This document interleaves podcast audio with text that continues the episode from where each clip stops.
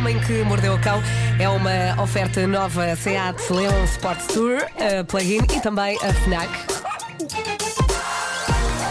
Oh, Nuno. Apetecia-me tanto um bom título. Acho que vais gostar. Vai, Eh, homem. não é dos mais longos, mas rima, ainda por cima. Ainda por cima rima. Sim. E rima tipo gêmeos com gênios. Não, não, não. Título deste episódio: Polinização, polinização e um piloto taradão. Ai, gosto. Surpreendeu bom, tudo e Portanto, todos. temos abelhas e pilotos. Não só abelhas, na Então. verdade. Eh, mas antes de mais, tem aqui um pedido. Uh, malta, é um pedido de cientistas da British Columbia, mais precisamente da Universidade da Northern British Columbia. Deveria dizer British Columbia ou Colômbia Britânica? É como tu quiseres. É como tu quiseres. Dúvidas. Bom, eles querem avaliar a saúde geral do planeta e por isso lançaram um pedido. Por favor, enviem-nos fezes de beija-flor. Oi? Eu, Oi. infelizmente, não posso ajudar. Eu possuo fezes de diversos animais, nomeadamente cães, pombos. Pardais e humanos, mas neste momento as fezes de beija-flor estão esgotadas. Estou à espera de mais, devem chegar na quinta-feira. Mas. Mas agora a sério, este estudo é fascinante. Lisa Wood é a chefe, a chefe deste estudo. Ela diz que os beija-flor, também conhecidos como colibris, são incríveis polinizadores e o estudo que ela está a liderar quer avaliar as interações entre polinizadores e plantas que tenham sido borrifadas com herbicidas. E a chave para perceber se as coisas estão a correr bem ou vão dar barraca está na análise do cocó dos beija-flor. Ok. E é por isso que eles estão a pedir às pessoas que lhes mandem isso. Caramba, a não ser que eu apanhasse um beija-flor em flagrante a defecar, eu nunca saberia distinguir as fezes de um beija-flor das de outra Como, é- como é que se distingue? Pá, não sei, não sei. Eu tinha que ver um a fazer e tinha que ir buscar um saco. na altura. Eu acho que nem nunca vi um beija-flor ao vivo. Não me parece que haja muitos beija-flor em Portugal. Eu estive a investigar sobre isto na internet. Encontrei um depoimento de uma pessoa num fórum da internet, um senhor que jura a pé juntos que viu um alimentar-se das flores do primeiro andar do Algarve Shopping. É incrível.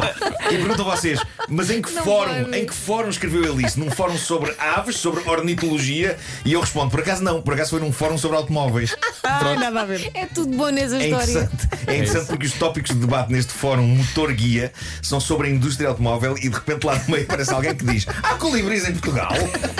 Mas maravilhoso. Olha, E atenção, e parece que há uma espécie. Há uma é? espécie, há uma mas olha, espécie. colibri é, são algumas áreas de serviço Sim, sim. É da verdade, autostrada. é verdade, sim, sim, Quando sim. vais à casa de banho, o que é que ouves?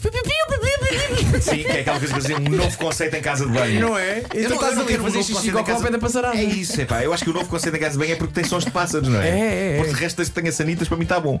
Ah, mas ah, há uma espécie, vês que há uma espécie ah, de, de colibri. Colibri ou colibri ou colibri? Veja, Colibri. veja flor. Beija-flor. Há uma espécie de beija-flor em Portugal que é a mariposa esfinge. Se encontrarem algum e se estiverem a evacuar, peguem num saquinho, ponham por baixo, recolham e depois mandem para a Universidade da British Columbia e digam que vão da minha parte. Mas é preciso agora, ter um saco à mão, não é? Exato, convém um saquinho pequenininho. Ah, sim. Qual é que é a morada? É ah, Rua James ah, Conhece, não é? Bobson, Bobson? Sim. Bobson? número 33, ah, 29178, ah, British Columbia. Bom, ah, Não, foi, foi ótimo, adorei o código postal. Onde é que isto veio? Bom, e de uns polinizadores passamos para outros. Eu sou um fascinado por abelhas, pela importância das abelhas no funcionamento do planeta. Acho que as abelhas estão a evoluir. Nós, espécie humana, estamos a regredir, mas as abelhas, eu acho que um dia isto vai ser tudo delas. De certa forma, já é. A maneira como elas fazem a polinização, a capacidade que elas têm de produzir mel, tudo isso é espetacular. Mas há uns dias, não sei se vocês viram isto, mas um vídeo com abelhas, filmado no Brasil, tornou-se viral e prova que elas estão prontas para o próximo passo. Eu vou ter que pôr isto no Instagram daqui a pouco. Não sei se vocês viram. O que nós vemos é uma garrafa de um refrigerante numa mesa, uma garrafa que está fechada, e claramente as abelhas estão curiosas com o que está dentro da garrafa, então elas posicionam-se uma de cada lado da tampa, parece uma fábula aquilo, e incrivelmente, e num trabalho de união a fazer a força, conseguem desenroscar a tampinha. O quê? Elas tiram a tampa da garrafa. As, abelhas, as duas abelhas conseguem abrir uma garrafa de refrigerante. Só duas. Só duas. Às vezes é nem uma um pessoa Bicho forte. pá. Exato. Eu sinto que um dia veremos umas 30 a conduzir um carro. 10 no volante, mais 10 nas mudanças, mais 10 divididas pelos pedais. E pergunto a vocês, mas por que acha que as abelhas iriam querer conduzir carros, dado que podem voar grandes distâncias? E eu respondo: para nos atropelar um a um. Por, ar, por e ordem assim alfabética. Iniciar a sua, sim. E assim iniciar a sua grande conquista do planeta Terra. Está a ideia de Pois- mais um filme. Não digam que não vos avisei. E quem diz carros diz aviões. Eh, a verdade é que abelhas talvez fizessem um melhor trabalho a pilotar um avião do que o piloto de um voo comercial na Flórida da companhia US Southwest Airlines. Este homem está impedido de voar e a cumprir agora o chamado serviço comunitário por estar no cockpit a ver pornografia durante o voo. Atenção, por um lado, se é para ver pornografia, esta é a altura certa da história da humanidade, não pela qualidade da pornografia, mas pela qualidade do piloto automático dos aviões. Sim. Eh, eu já por várias vezes, a convite das tripulações de aviões em que viajei, tive a oportunidade de passar parte da viagem no cockpit. Não sei se vocês já tiveram essa experiência. Sim, sim, sim. Com, com o piloto e com o copiloto, e aquilo é fascinante. E na primeira vez que Muito fui. botão, muito botão. Muito botão, sem dúvida, e eu tive a ocasião de perguntar: vocês de certeza que sabem tudo o que faz cada um destes botões? Não acredito. E eles, sabemos sim, senhor. E eu, o que é que este faz? E ele disse-me, eu já não me Ai, lembro. a criança. Pode dizer o que tu quiseres, não é? Pois pode, claro, Claro. que sim. Este trata da, Mas- da, da despressurização. Claro, está Isso, bem. é isso. Basta, basta só que diga palavras que são levemente Sim, familiares. sim. Ah, mas, mas na primeira vez que eu fui, eu estava meio em pânico e estava cheio de vontade de lhes gritar: Parem de ler jornais!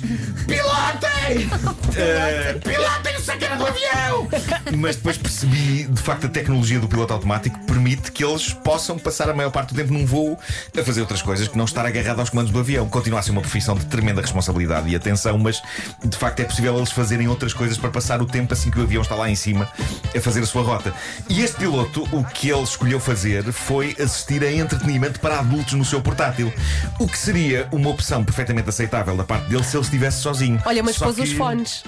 Não, não, mais do que. Não. Ah! Se ele tivesse posto os fones, isso seria super elegante da parte deste senhor.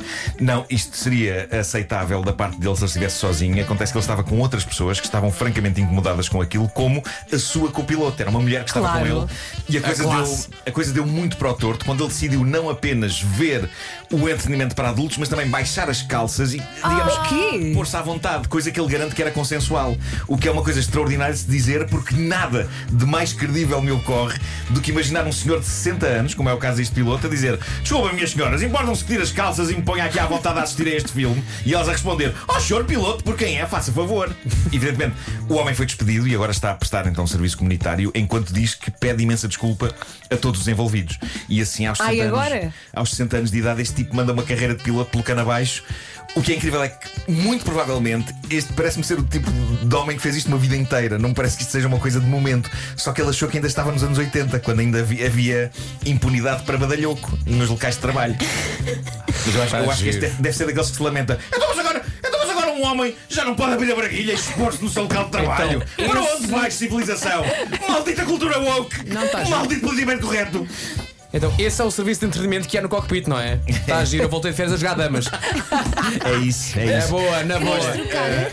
Ai, nossa. Gostaria de terminar com duas coisas que, que, que tenho que dizer. Uma delas é que José Morcego Campos é nosso ouvinte. Eu sempre quis ter um ouvinte cujo apelido fosse Morcego. Eh, e faz uns anos. Parabéns! E parabéns, parabéns pelos anos e pelo nome. Parabéns. Morcego é um apelido incrível. Pois é. E a minha amiga Mafalda Santos, atriz, pede-me à descarada, e eu vou fazer isto porque gosto muito do livro que ela escreveu. Ela escreveu um livro chamado Conta-me Escuridão. A Mafalda Santos, para quem não sabe, fazia parte do meu elenco de 5 para a meia-noite. E é uma excelente atriz. É uma excelente atriz, entrou no 1986 eh, e ela escreveu um livro de histórias de terror. Ela Eu estou um muito dia, curiosa. Eu vi, vi no teu. Instagram. um dia manda-me uma série de contos que escreveu de terror e eu, eu sabia que ela escrevia, ela escreveu vários Hum. sketches para mim. Eh, e, e de repente leio aquilo e digo: Meu Deus, mas isto é incrível! E é muito bem incrível." ilustrado, não é? Muito bem ilustrado pelo David Benazolin. Eh, e, e, portanto eu aconselho toda a gente a ler Conta-me Escuridão. Acho que é uma boa sugestão para o dia da criança, não é? Eh, falar de um livro de terror puro. Claro. Eh, e, Mas olha, Não deixa de ser original. mas é um podia livro ficar para cenas para fazer. Era isso, é isso, é isso. Mas o livro saiu agora e a Mafalda disse: Diz-me uma palavra sobre o meu livro. Ela diz mesmo com esta voz, porque ela, quando não está a ser atriz, tem esta voz. Parece uma. Mafalda, estamos curiosos. Eu quero E- muito folheá-lo. E portanto, já que temos um patrocinador que é a Fnac, epá, vão lá, não é? Exatamente. Vão lá adquirir. Conta-me Escuridão, é o nome do livro. O Homem que Mordeu o Cão foi uma oferta nova carrinha Seat Leon Sports Tour, plug-in e híbrido. E foi também uma oferta FNAC, onde as novidades chegam primeiro.